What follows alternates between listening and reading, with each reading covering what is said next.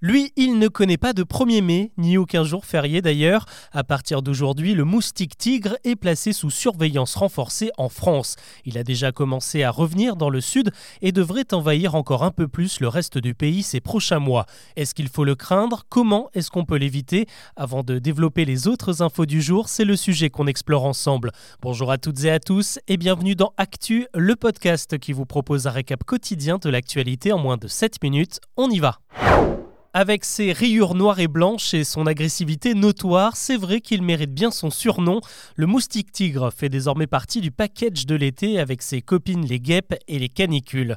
Et si vous avez l'impression d'en voir de plus en plus, eh bien ce n'est pas qu'une impression. Aujourd'hui, on le retrouve dans soixante et onze départements français, c'est dix fois plus qu'il y a treize ans. D'ailleurs, il est déjà installé dans une centaine de communes d'Île-de-France.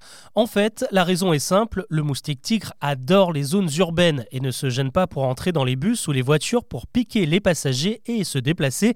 En général, un individu peut vivre jusqu'à un mois et une femelle peut pondre cent cinquante œufs tous les deux jours. Faites le calcul, dans sa vie, un moustique peut en faire naître deux mille deux cent cinquante de plus. Ça va donc très vite. Et contrairement à son cousin, le moustique commun, le tigre, lui, ne pond pas dans l'eau mais à côté d'une source d'eau.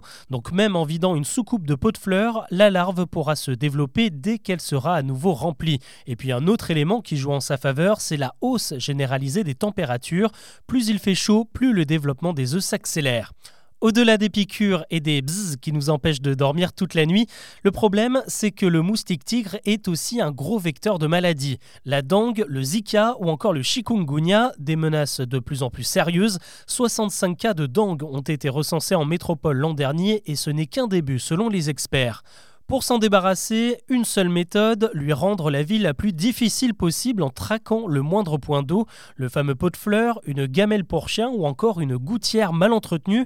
Si vous avez un bassin, n'hésitez pas à y mettre quelques poissons qui en feront un festin. Et si vous habitez la campagne, pensez-y à deux fois avant d'éradiquer un nid de chauve-souris, car ce sont elles qui nous protègent le mieux contre l'envahisseur. L'actu aujourd'hui, c'est aussi les manifs du premier mai, la fête du travail. Rendez-vous évidemment très particulier après l'adoption de la réforme des retraites. Et visiblement, ça a regonflé le moral des opposants.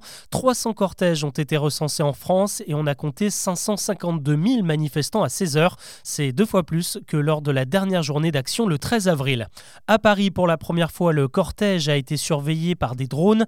Leur utilisation a été autorisée seulement deux heures avant le départ de la manif par le tribunal administratif de Paris. Plusieurs associations avaient saisi la justice pour atteinte aux droits et aux libertés individuelles.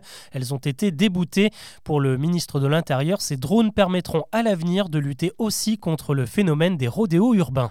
Et défiler dans la rue le premier mai, vous le savez, c'est une tradition. Mais savez-vous vraiment d'où elle vient ? C'est un des rares jours fériés qui n'a pas d'origine religieuse ou guerrière, comme l'armistice du onze novembre. En fait, c'est aux États-Unis que cette date a été chômée pour la première fois. Là-bas, le premier mai marque la fin de l'exercice comptable des entreprises. Et en mille huit cent quatre-vingt-quatre, des ouvriers ont saisi l'occasion pour réclamer le passage à la journée de huit heures. En Europe, cette action a donné des idées aux membres de la deuxième Internationale Socialiste, qui a instauré une journée d'action syndicale le même jour à la fin du dix-neuvième.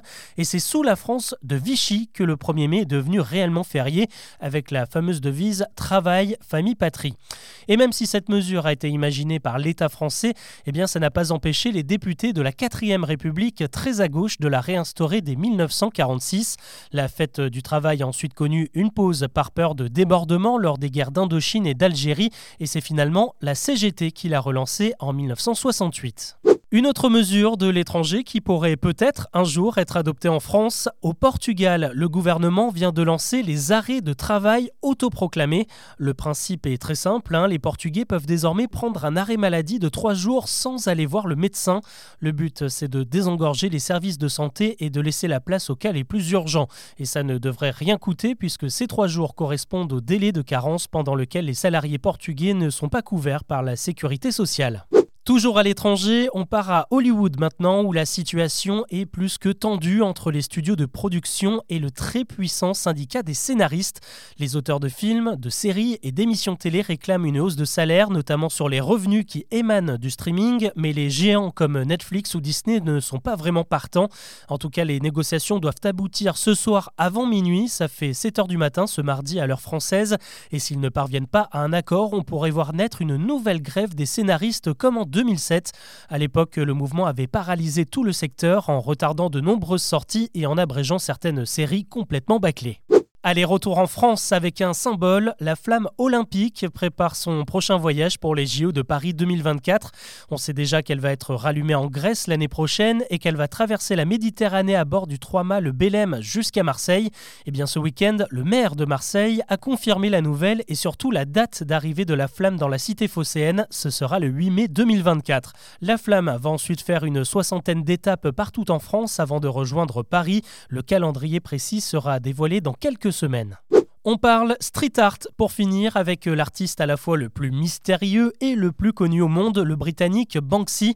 Personne ne connaît son identité, mais ses œuvres sauvages affolent les ventes aux enchères et les collectionneurs.